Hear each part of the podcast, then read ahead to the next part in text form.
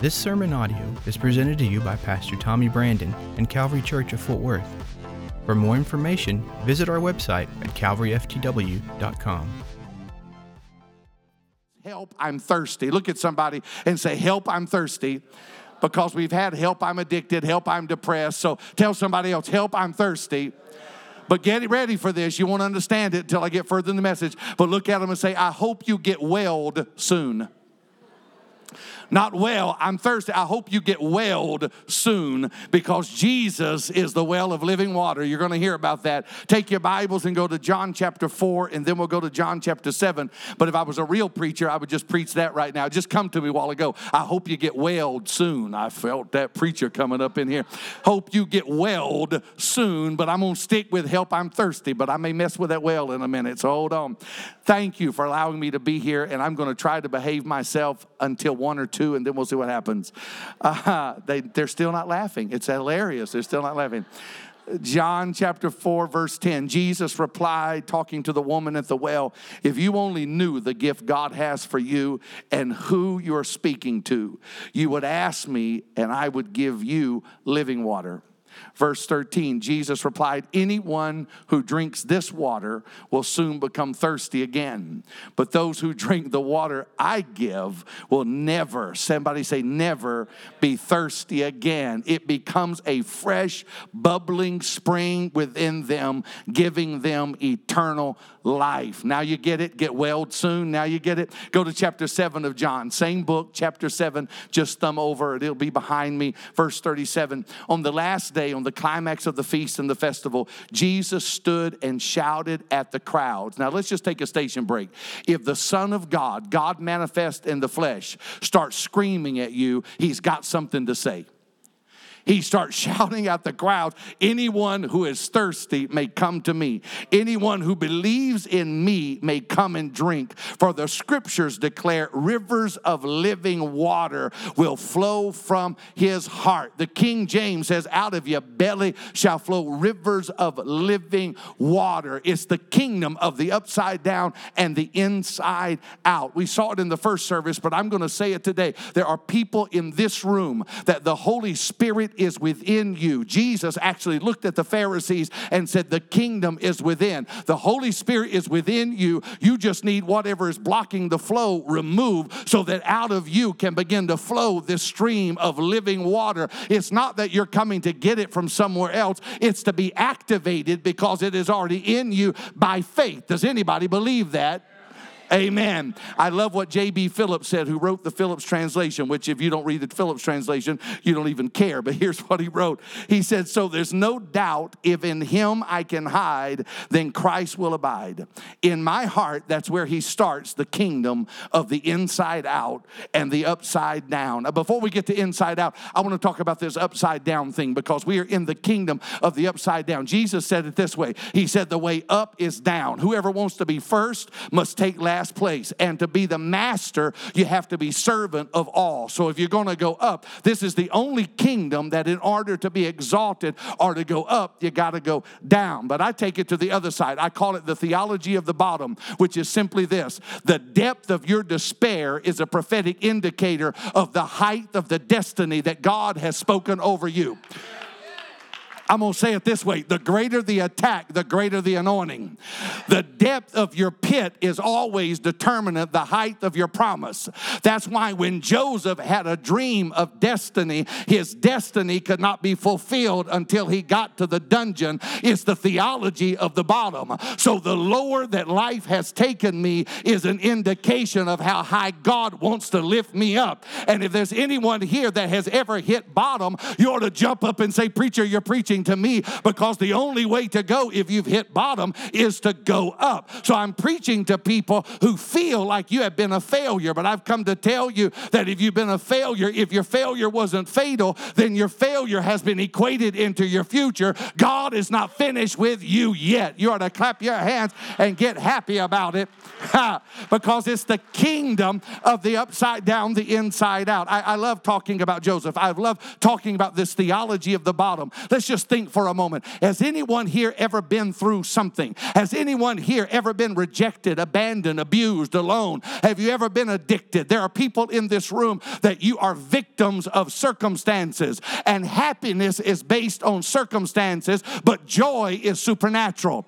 And what Pastor has been trying to teach to you in the last four weeks, and I cheated. I listened to three of the sermons, and they were incredible, but what he's trying to teach you is there is a huge difference between self-help and supernatural transformation. And this is not a psychology club. This is the house of the living God, where the name of Jesus is powerful, and there is nothing that has affected your life that the name of Jesus cannot transform. So we are not preaching self-help. We are preaching spirit regeneration. We are speaking that if any man be in Christ, he is a new creature in Christ Jesus. Old things are passed away, and behold, all things are become new.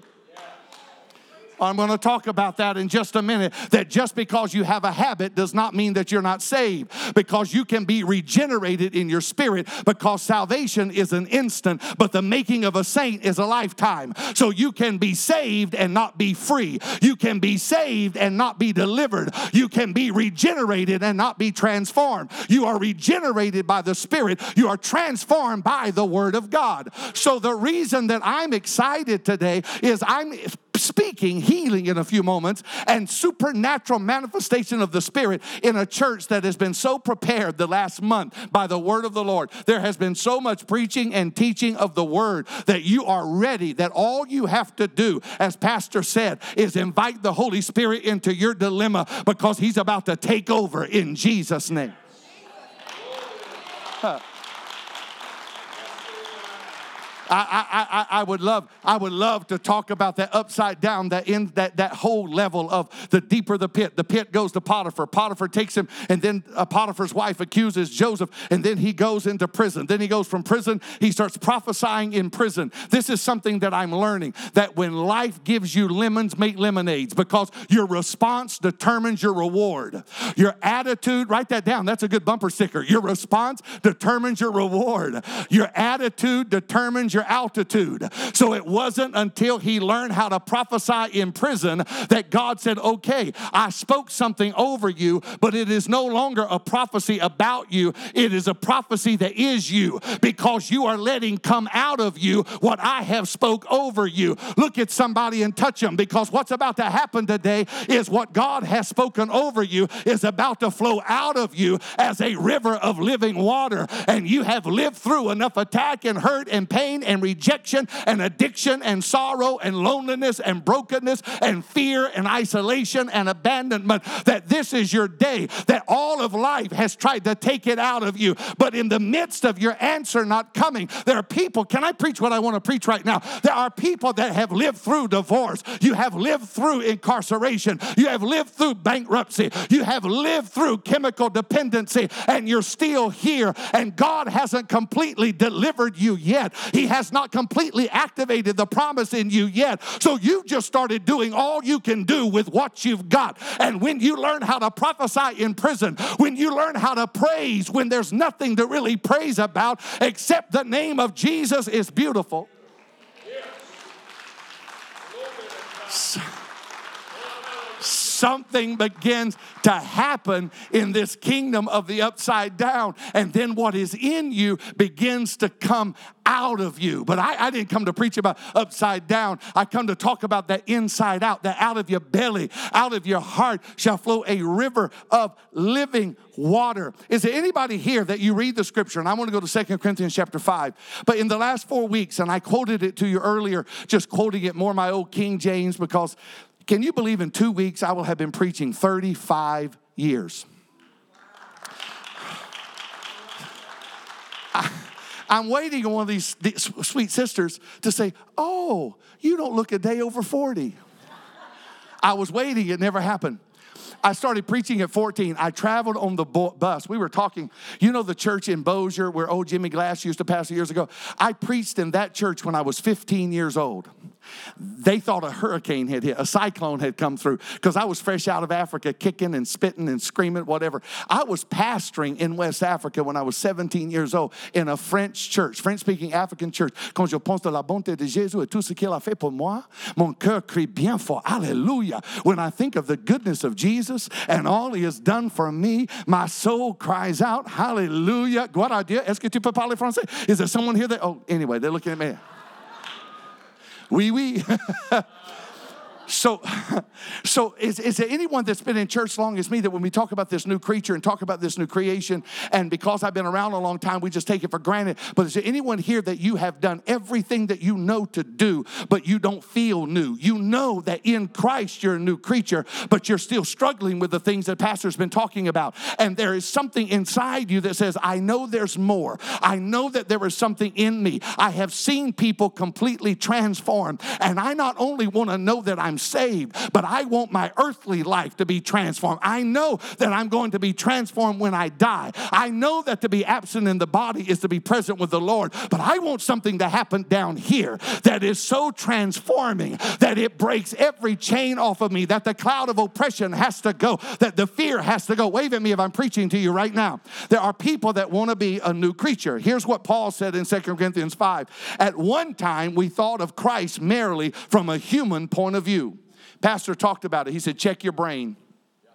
I don't think he was saying that because I was going to preach a simple message. I didn't get offended at all, but no. Just, but he said, we thought of Christ as just a human point of view, how different we know him now. This means that anyone who belongs to Christ has become a new person. The old life is gone. A new life has begun. Why do we expect ourselves to do what a newborn babe cannot do? When a newborn babe is born into the world, they are born, but they are not functioning at their full capacity. Why are you condemning yourself when you are born of God, when you're not able to operate because you are maturing and growing in process day by day? And I wish somebody could grab this right now, that no, you're not perfect, but you are forgiven, and you are not who you're going to be, but you are not who you used to be, because you were separated from sin. And even though you may have a habit and a hang up, that is not who you are, because now you are a son of God, and you are not walking in your sin nature. Oh, you ought to clap your hands and give God praise. Mm. But, but the gospel, there's a huge difference between self-help and spirit transformation, because we are not here to become better people. Where did we build the lie and buy into this concept that Christianity is about making you better? Christianity is not about making me better. It's about allowing me to understand that I've been redeemed by the blood of Jesus. I am not better, but I am a new creature. So I may not do things better and be just as saved as anybody else. So you need to break that yoke of condemnation off of you, because just because you have may have a memory of what happened to you doesn't mean that you have a past, because your past is under the blood of Jesus. So somebody needs to get that right now. Just because I have a memory doesn't mean that I have a past. That's how the enemy condemns you. Do you know that heaven does not see your past? The only way the enemy knows your past is when you open your mouth and talk about it, and then you give the enemy permission to attack you on the level of your past. But I've come to tell you that just because you had a failure, that your failures do not have to determine your future. Does that make sense to anybody? Your history does not have to determine your destiny. Does that? Is, is, am I making sense? Yeah. Your future, your failure does not determine your future, and your history does not determine your destiny. I want to talk about three areas today before we get into releasing this river. There are three things as I was talking and, and studying this series that I felt to release today. Is number one is our history. Somebody say history. Number two, our hurts. And number three, our habits. Our history is what we did. Our hurts is what someone did to us. Our habits is what we continue to do. Our history, you don't know what I did, but I do. Our hurts, wounded, betrayed, vulnerable, hard to trust. Our habits, I still struggle with something. I've prayed for it, but I can't overcome. Are you ready? Write this down. Feelings are legitimate, but they are not facts. Feelings are legitimate, but they are not facts. You didn't hear that, I don't think. So we don't live by feelings, but we walk by faith. So you need to quit faking it and start faithing it. We are not changed by our feelings about ourselves, but our faith in God. That is the difference between condemnation and conviction. The last four weeks, even listening to the sermons, I have heard conviction, because conviction shows you where you lack and shows you the goodness of God and shows you how great God is. Con- condemnation shows you how bad you are and how many mistakes you have made. So the difference is between feelings or faith. I do not receive condemnation. I don't receive shame, but I receive conviction that God is good enough, that He has called me, that His goodness leads to repent. Wave at me if I'm talking to somebody. The last few weeks, you've been convicted and you've made up your mind after that Sunday service that Pastor's talking about, I'll never be addicted again. I'll never be depressed again. I'll never get angry again. The spirit that has bound me is going to be broken, and I'm going to be free in Christ Jesus. That is not condemnation. That is conviction that comes from the goodness of God, of realizing how great He is. Yes. Am I scaring you? Is this all right? I hope I'm not too crazy, because I just get excited that feelings are not fat. Write this down. Your past does not have to define your future. I said it earlier, but I'm going to say it again. Your failures have been equated into your future. Isaiah said it this way. God is speaking. Isaiah is writing. He said, I see the end from the beginning. A few years ago, I was going through a personal situation in my life, and the Lord spoke to me, and He said, if your failure wasn't fatal, then your failure, and I've heard it preached this way. There was one of my favorite preachers used to preach that if your failure wasn't final, he used to preach about my failures are not final, but it came to me different. If your failures weren't fatal, then I've equated your failure into your future. I said, Lord, I don't understand. He said, it's appointed unto man first to die. Somebody say to die. And then the judgment. He spoke to me and said, if you're still breathing, I'm not judging you. So I've come to preach that at Calvary today, because even when Jesus came to preach the acceptable year of the Lord, the one thing He talked about, He preached about recovering of sight to the blind, setting at captive, the, at liberty the captive. He preached all this stuff, but He refused to touch the vengeance of the Lord, because if Jesus didn't preach judgment, why do I preach judgment? But Jesus preached the grace of God and the goodness of God. So I, can I preach to somebody here today? If you're still breathing, God is evidently not mad at you. He is not angry at you, and you are not in judgment, but you have been given a season today to get better, to be released of your bitterness, and to get better and to become transformed by the Word of God and be able to become who God has called you to be. So, so look at somebody and say, if that's true, then my failures have been equated into my future. My mess now becomes my message. That's why the scripture says, these are they that overcame by the blood of the Lamb and by the word of their testimony. We've been singing about the power of the name of Jesus, but some of you need to add the power of your testimony. Yes, I was an alcoholic. Yes, I have been married multiple times. Yes, my child was in prison. Yes, I do know what it is to be homeless, but look at what What God is doing in my life. Look at the testimony of the grace of God. Look at the mess that has now become my message. My heart is breaking with the Lyles family in the last year, but I also know that God is going to take what the enemy tried to make a tragedy and turn it into a testimony, that thousands of people will be delivered and set free from a spirit of depression. I'm preaching to someone here today. The spirit of condemnation wants you to think that you'll never have help. I've come to tell you, you're about to get welled. You're about to experience this living water that once you taste it, once it is released in you, you will never thirst again. Does that make sense to anybody? Uh, so he said, I've seen everything. Here's what God says. He said, only I can tell you the future before it even happens. Everything that I plan will come to pass. So here's the three things I want to talk about today. Number one, we are freed. We are forgiven. Say forgiven. We are forgiven from our past. We are healed from our hurts. And we are released from our habits.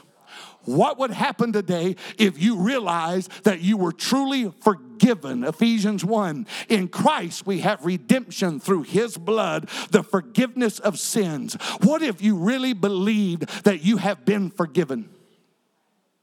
I didn't say it in first service, but years ago, I'm a, um, I can't help it. All my stories, Bishop, say years ago. It's sad.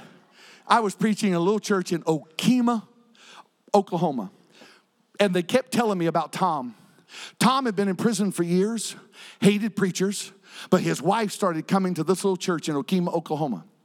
I was the young preacher. I, I couldn't have been no more than twenty-three, twenty-four, newly married, my wife and I, before we had kids. I'm preaching revival, and I was there the night that Tom walked in. Tom didn't walk in because he was under conviction. Tom walked in because his wife was coming, and he thought that she was flirting with the preacher. Tom was over six foot five, about three hundred none-your-business pounds, solid jailhouse muscle with tattoos everywhere, bald head, walked in. I'm this kid in the pulpit. She's like fifty-something years old, old enough almost to be my grandma at that point. Here she is. He's coming in. He's fixing to beat up the preacher. He comes down the aisle mad like a bull in a china closet, gets about that far, starts crumbling and crying, his everything, his whole countenance. He turns around wailing and runs. I know that don't happen here on Sundays. Don't worry, it's going to be all right. He turns around wailing, runs out to the back. I don't know. The people look at me. They're all saved. I'm like, well, I'm going to follow him because he's evidently not saved. I'm sorry, but you can just tell he's not saved. So I went following him. I followed him all the way back in the gym. I found him like under a table in a Sunday school room, wailing, the most terrible noise, tears, because this whole godly sorrow bringeth repentance and worketh repentance. He was being transformed, didn't even know it, just by coming in the atmosphere of that church, and he's literally screaming, and I, I get to him, and he slaps at me, and I'm, I, I just feel this is God. This is, he's not going to hurt me. This is God. I literally sit down. I end up holding him in my arms on the floor, and he's sobbing, telling me his story, that years before in a motorcycle gang, they had invaded and, and just taken over a, a one of those roadside um, R V parks, just an R V park where you have trailers and tents and all that. And they were tipping over tents and trailers and just being crazy. And all of a sudden, a woman come running out of one of the tents with a little baby. He was on the motorcycle. He grabs the baby from her arms like by the ankle and bashes the baby against a tree, the head against a tree, and commits murder and has been in prison for over twenty-five years for murdering a baby. And he's telling me this. I'm in a Sunday school room alone in the dark with Tom.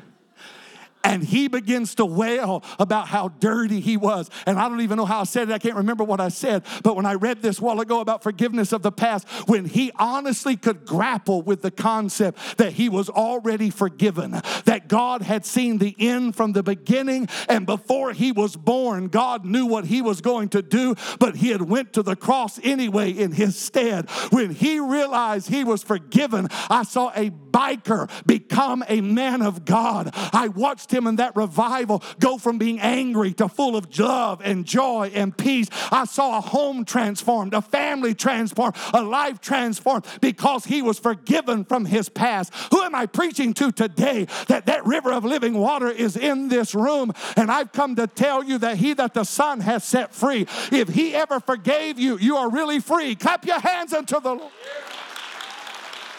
Uh, we are forgiven from our past. We are healed from our hurts, and we are freed from our habits. I was, hallelujah. I feel the presence of the Lord here. Am I, am I off, or can you feel it?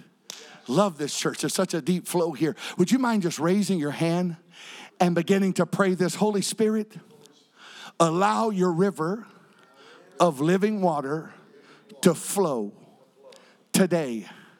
I'm ready to experience the source, the source of love, the source of power, the source of freedom. Right now, I'm ready to accept my forgiveness, to accept my freedom, to accept my promise. I am more than life says I am. I am more than my past says I am. I feel the presence of the Lord so strong right here. So strong. Several years ago, I wanted to take my mom back to Africa because my father's been gone about ten years, and I wanted to go back to West Africa where my father had Bible schools and all that, and they lined the streets. We had crusades. It was incredible, but I had never been to Uganda. That's down in East Africa. So we're going to do, don't do it because we shouldn't have done it, but to go from West Africa to East Africa is like going from New York to West Africa. That's how big Africa is. So it was like two international trips on one trip. And I had already been seven days in West Africa without good food, without good water, and in the sun. So I was already sick and already tired. Then we fly all the way to Uganda. When we get off the plane in Uganda, everywhere I look, there's billboards, there's, there's, there's pictures. Everything says, welcome to the source. Welcome to the source. You have found the source. You need the source. Go to the source. By the time I get in the taxi, all I want to know is what's the source? Because I, I never heard of it, never heard what I'm going to tell you today. But the source is actually like a volcano. Have you ever been to Niagara Falls? Anybody know what Niagara? Okay. Just think of Niagara Falls, how it's coming down and, and as a fall. Think of the power of that going down, of something in the earth coming up like a volcano of water. And the source is literally a place Place in Uganda where the Africans believe, because they, they believe that they're the, they're the original people, and actually the Ugandans believe that that's where, and I debate with them and they don't care, they think that that's where the Garden of Eden actually was, and they believe that this is actually the source of life because it is a volcano of water coming out of the ground that right where Lake Victoria. Now if you know anything about Africa, there are three African nations that Lake Victoria is so big, it supplies fish, it supply, supplies all of the animal, the hippopotamus, the elephants, the giraffes, uh, entire uh, wilderness and forests that are totally supplied off of Lake Victoria, fish. Three nations actually could live just off Lake Victoria. But in Uganda, when you get to the end of the lake, Lake Victoria is not clear. It's dirty, it's dark, it's dank, it's it's clear water, but it's dirty water. Um, it's nothing about it you'd like, except it's big and it's awesome and there's beautiful mountain and it's beautiful. But outside of that, there's nothing about it. But when you go to this place they call the source outside of Kampala, I walked and stood just like this, and down coming out of the ground that they say for thousands of years, there is this geyser of blue, clear water that is so strong and so powerful, it separates, and you can look right here, that's Lake Victoria. It's brown, it's dirty, it's just a natural lake. From this point to here, the water is stirring, and it's just coming up six, seven feet, coming out of the ground like this, and all of a sudden you notice that it's brown here, it's blue and clear here, and it is the beginning of the Blue Nile. Have you ever heard of the Nile River? I said it in the first service. Some of you are married to the queen of denial, but it wasn't funny then. It's not funny now, so it's all right. The queen of the Nile. So here, they, all this, this bubbling, this power, this source, and it's coming up so powerful that it literally is so powerful, it separates the dirty water from the clean water. But stay with me here. It is also so powerful, it is salt water because the Blue Nile is salt. That's why you have crocodiles and not alligators in the Blue Nile, because it is salt water. Not only is it salt water, but it separates. So I could swim. Now, it's too powerful, the current, but if possible, I could jump over here and be in just a regular lake, or I can jump over the source and I am in the midst of the Blue Nile that is salt water and it's clear, and you can look down to the bottom. Not only is it salt water and clear, but it is the only river in history that we know of that flows upstream. It flows from Africa up into North Africa and goes north. And the Africans say it like this. They said, we believe that God is so good to you, Uganda, that when he created Egypt, he said, oops, I forgot there's a desert here and there's not enough water. So I will take my finger and I will pull the water from Uganda and I will pull it up into Egypt. And so they say that the finger of God reaches down and pulls by magnetic force. Scientists cannot figure it out. They can't explain it, but it flows upstream and gives life and is pure, and they call it the source. The source of life. If I was a real preacher, I could preach that right now. I could preach about the well. I could preach all that. So so we go to that, and it's incredible, and I'm my brain's spinning because, I I mean, I went to school. I went to college. I've lived in different, I'd never heard of the source. I had no idea of their history, and they're telling me all of this. The reason they believe that they're the original nation, and they believe that all life came out of Uganda. It's, it's really cool when you hear some of their stories, and then the Ethiopians say the same thing. They think they have the Ark of the Covenant, so everywhere you go, they're God's special chosen people. and I'm just trying to behave myself and say, ah, yeah, that's good. That's wonderful. So the next day is Sunday, and my mom's with me, and we decide we're going to church with my friend. I was brought there by my friend. I knew he had a great church. Each service is about four thousand people. They just have a big metal barn and a building. But I had no idea that his church was not started like a lot of churches. His church was started in Kampala in what's called the City of Thieves. It would almost be like the Barbary Coast, if you know anything about pirates or whatever. It is one of the most modern, sinful places of drugs and prostitution and modern pirates, even from Somalia, from all over. It is a place where international pirates and thieves and people of the lowest level actually live and have a colony called the City of Thieves. God called my friend to start a church preaching the gospel in the City of Thieves.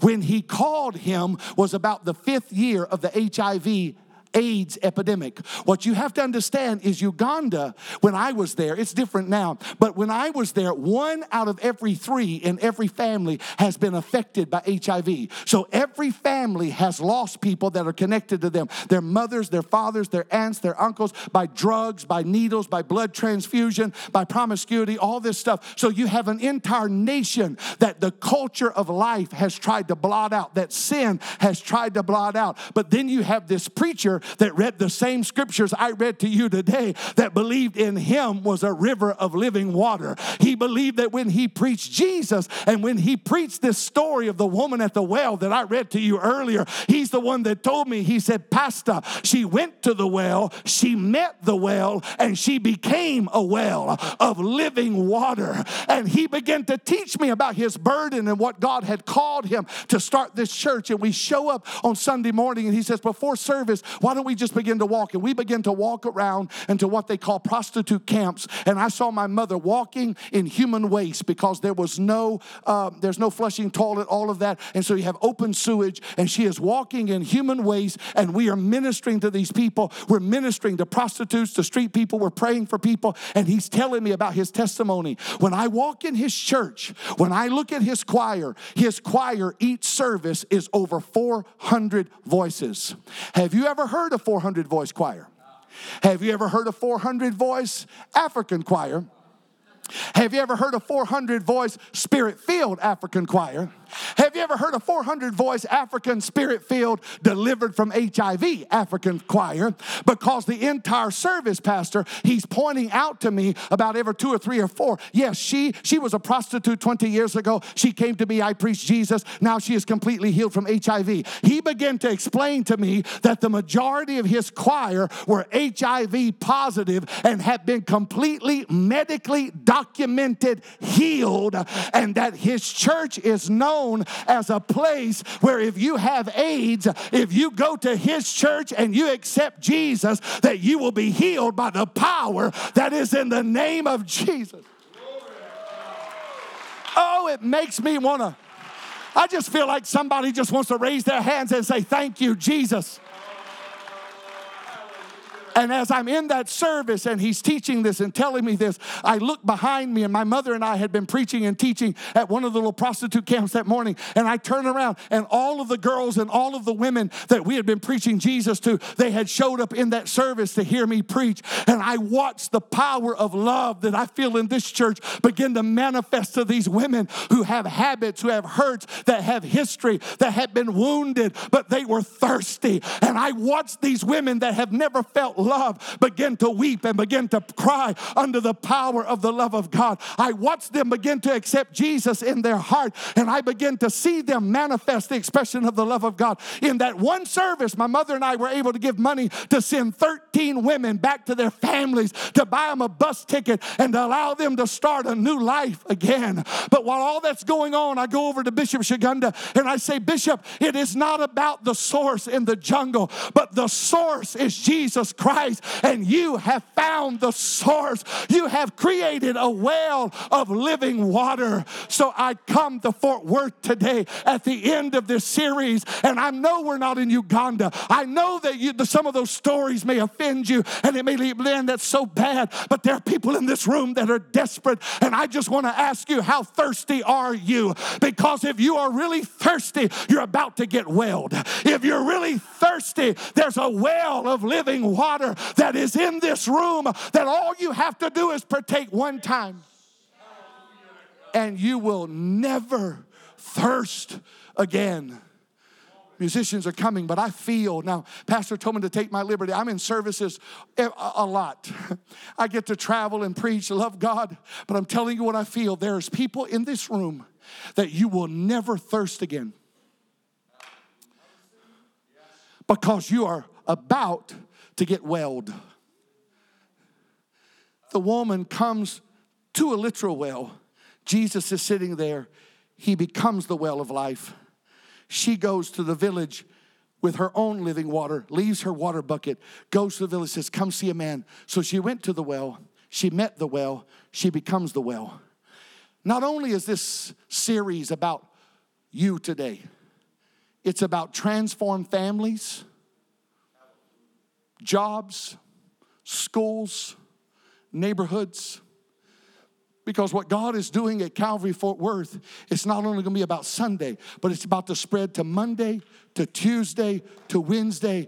And he is activating this new life. He is activating this transformation. So I feel like I have a room of people here that say, I'm so grateful I'm saved. I'm so grateful that his blood and by faith I'm regenerated, but I want to be transformed. And I, I, I, I don't want to only be new by faith. I want to know that I'm new. I want to know that I'm freed from the habits and the hurts. I want to know that I'm freed from my history. Wave at me if I'm talking to you. If that's you, wave at me. Keep those hands up. I want to see who you are. Wave at me by the hundreds. There are people here that's saying that today is my day. This is the end of this series, and now this well of living water.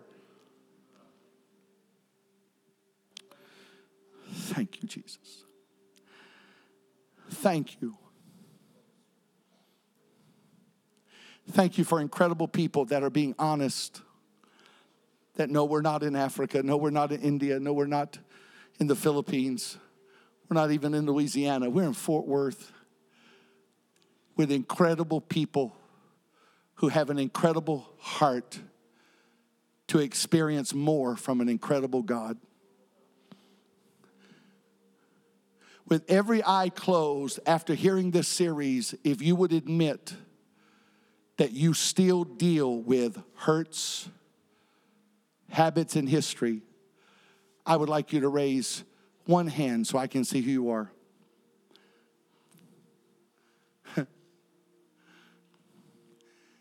Pastor, what I love about your church, they don't they don't mind responding. Just keep that hand up. Don't keep that hand up. And if you don't mind, the lights are dim or whatever, if it wouldn't offend you, if your hand's up, would you mind standing? Would you mind standing?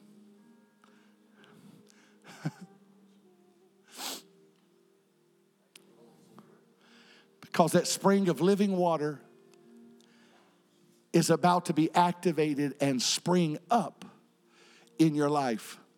Now, how many believe the word you've heard preached today? Not just today, the last five weeks. Because what Pastor's been teaching is incredible. You believe this word, but he's been telling you if you'll wait to that Sunday, there's not only going to be hearing, there's going to be activation. And there's going to be transformation by the word of God. If you've been waiting on that, just look at me and kind of nod. I've been waiting on that. That's what's going to happen. Here's what I'm going to do. I'm going to pray for you, and then I'm going to ask everybody. But I'm going to pray for you. Then I'm going to ask everybody to stand, and then I'm going to ask you to do something maybe a little uncomfortable. But before we do that, I want you to agree with me. Pastoral staff, pastoral team, I want you to agree with me right now that what I preach, this well, this river of living water, is being activated. And out of your heart shall flow a river of life-giving water. By the authority of the name of Jesus, by the authority of the preach word, the word of faith, and the love that is in this house, I am asking you to manifest your power like you did in Kampala. I'm asking you to show up at this amazing church like you did at the thieves' city in Kampala, Uganda. I'm asking the same God that raised the dead in the morgue, the same God that allows the cripple to walk, the same God that allows the deaf ear to hear, the same God that allows the blind eyes to open. I am asking you to manifest in your love and your presence right now that the Spirit would begin to flow freely, and that as we are thirsty, we would experience the well of living water, and that something would spring up in our soul, and that the Holy Spirit would begin to activate in this room. There are people here that are ready to receive the baptism of your Holy Spirit. There are people here that are ready to embrace the gifts of your Holy Spirit. There are people here that are ready to experience a level that they have never experienced. They have faith to believe, but they're thirsty. They're thirsty. And if you're thirsty, you're desperate. And desperation is the birthplace of the miraculous. And expectation is the incubator of the supernatural. Do I need to hurry? Because I, I, I know we have time, but I'm telling you prophetically, the first thing I'm going to deal with are up to now, until today, you've been listening to this. You have felt up to now that your past was impossible to be forgiven. And you have confused your memories with God not forgiving you. And if you have felt hopeless until the last few lessons, I'm begging you as a pastor to come stand right here across this front. Just right here. Only those. I'm going to give others. But right here, those of you that are desperate and you feel like your failures have almost destroyed you, but today you understand they've been equated into your future, and that you realize that just because you have a memory, you don't have a past. Get up here right now. Hurry up. Who are you? I know it's different. I know that you might not do that a lot, but it's okay. It's okay, girl. Come on. It's okay. It's wonderful. It's okay. Come on up here. That's okay. They're coming. They're coming. They're coming. They're coming. They're coming. Thank you for coming, man. Th- just over here. We're going to have more areas, but this area right here is where I particularly want people. Honestly, if I tell you what I feel, you feel like a failure. Just because you failed doesn't mean. Can I tell you, your actions are not your identity.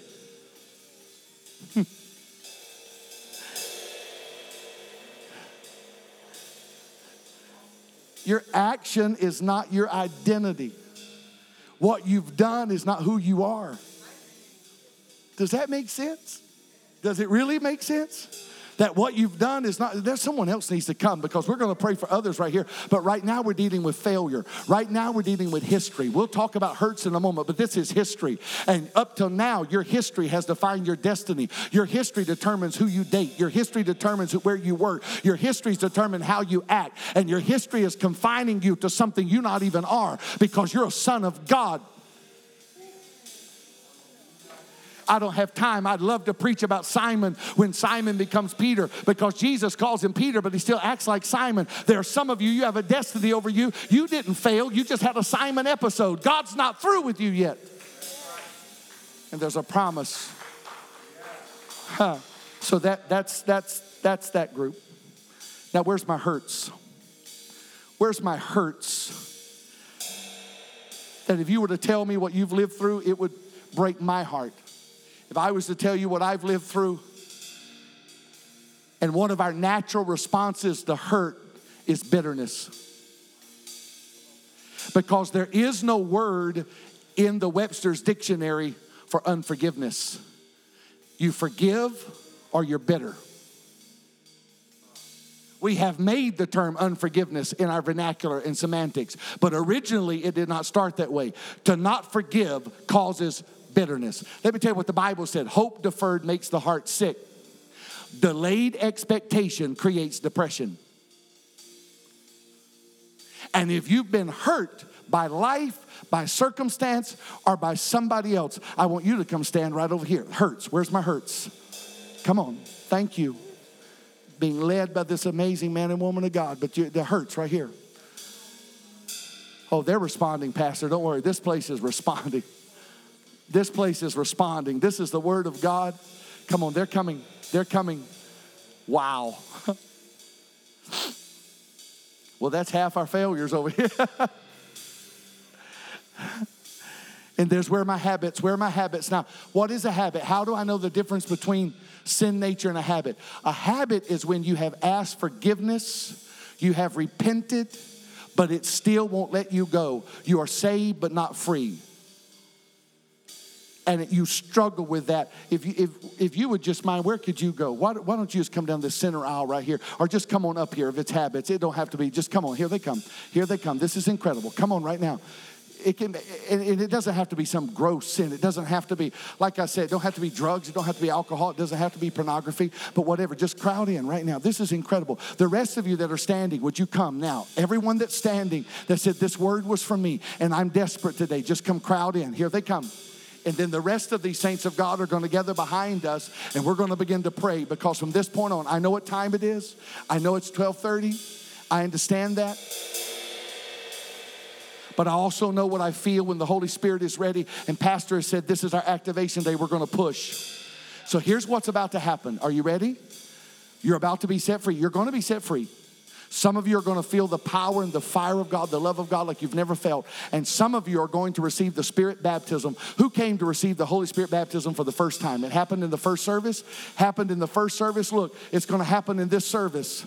It's not something you beg for. It's just something you receive. It's a gift. It's a baptism. Hallelujah. Whew. Incredible. Pastor, I don't know if I've ever preached in a church that was more sincere and more open to what the Holy Spirit wants to do in their life. And I know it sounds silly, but I really want us to get welled. So if you want to get welled, would you raise both hands? Father, we come in the all-powerful name of Jesus. Your word says that when the day of Pentecost was fully come, that suddenly there came a sound from heaven like a rushing mighty wind. I believe the suddenly only came because of the unity that prevailed. You see the unity in this house. You see the word that has been preached without fear or favor. You see a pastor that has set up the transforming power of the Word of God week in and week out. And now you see the response of people who not only want to be church members, they not only want to come hear a sermon and listen to music, but they are here to be transformed by the power of your Holy Spirit. So by the authority of the name of Jesus, I release the river of living water that is already in your belly.